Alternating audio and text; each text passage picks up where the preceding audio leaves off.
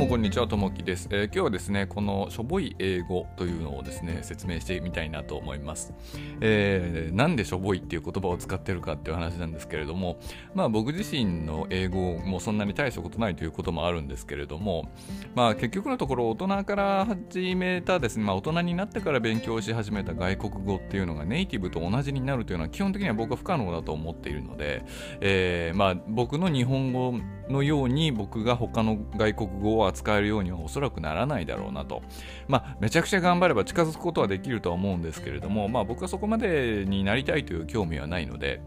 まあ、しょぼくても伝わればいいやという思いがあることが一つとですね、このしょぼくても伝われば OK ですよっていうことがですね、なかなか日本の方には感覚としてないので、なんか間違えたら恥ずかしいとかですね、文法的に正しくなくちゃいけないとか、えー、そんなことを気にして英語を話せないという人がすごく多いような気がするので、まあ、しょぼい英語でも OK ですよっていう感じで、こう、ブログやツイッターで発信してるわけです。で、まあ、僕の英語力どれぐらいかっていうのはですね、まあ、2分間アドリブで話す2分間スピーチという企画に載った動画がツイッターにあるので、えー、もし気になる方がいらっしゃったらですね、ツイッターの方を見ていただいて、えー、もしよければついでにフォローなんかしていただけるとすごい嬉しいです。で、その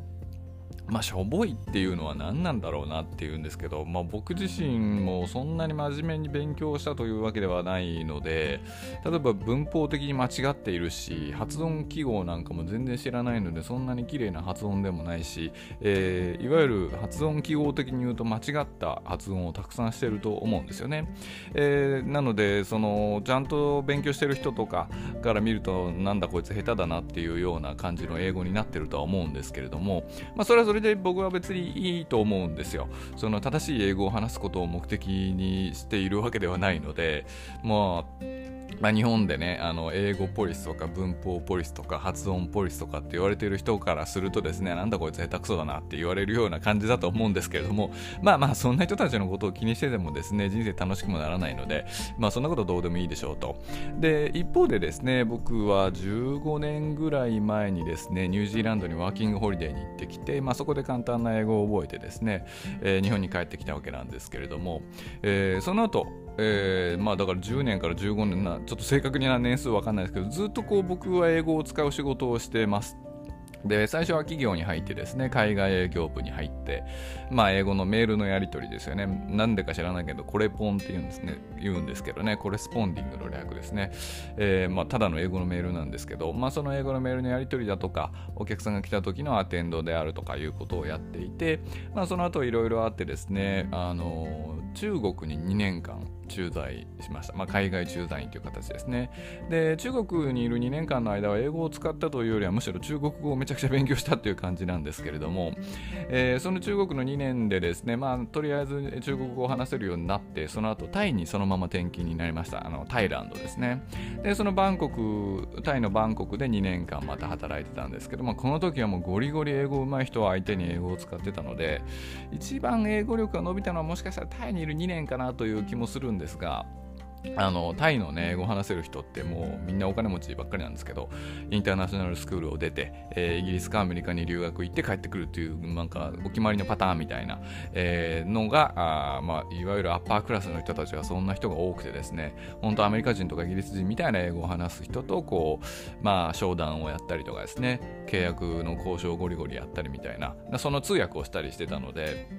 まあ結構大変でしたけど、まあ練習になりましたよと。えー、で、日本に帰ってきてですね、まあその時にあの会社辞めちゃったんですけど、えー、後にですね、いろいろ自分でまあ独立した形でいろんな仕事をやっていく中で、やっぱり海外のクライアントを持ったりとかですね、で、ここ数年柱になっているのはこう宿泊事業なんですけれども、えー、やっぱりこうインバウンド、今コロナで大変なことになっちゃってるわけですが、そのコロナ以前はですね、あの外国の観光客の方が非常に日本は多かったので、えそういった方をにですね泊まっていただくような宿泊施設を作って、まあ、それは今でもやってるんですけれども、えー、運営をしていますと。で、これはもう本当100%英語になっちゃうので、まあ結構ですね、そのしょぼい英語ながら、ここ10年ぐらいは、まあ中国にいる2年間を除いては、えー、結構日々ですね、仕事で英語を使うと、まあ英語で仕事をすると言い換えてもいいかもしれないですけれども、えー、してきましたと。なのでですね、その、そんなにすごく文法に詳しいとか、えー、文法的に正確であるとか、発音がすごく発音記号的に正確である必要があるかどうかと言われると、仕事をするとということに関してはないんですよね。で、まあ仕事になるとですね、相手もその仕事だったら最終的にその仕事を終わらさなきゃいけないし例えばホテルに来るお客さんであれば泊まらなきゃいけないので多少こっちの英語が下手で間違ってようとですね目的さえ達成できれば OK よと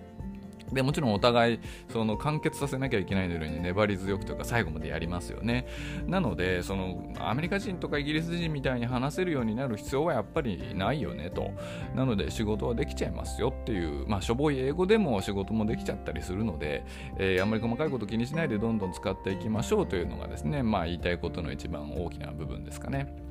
で、えー、仕事だけの話、まあ、日本における英語教育っていうのはやっぱりこうスキルとして捉えられるので、えー、仕事だけの話になりがちなんですけれども、えー、僕個人としてはですねやっぱりこう人生の遊びの幅が広がるという方が結構いいのかなと、え思ってます。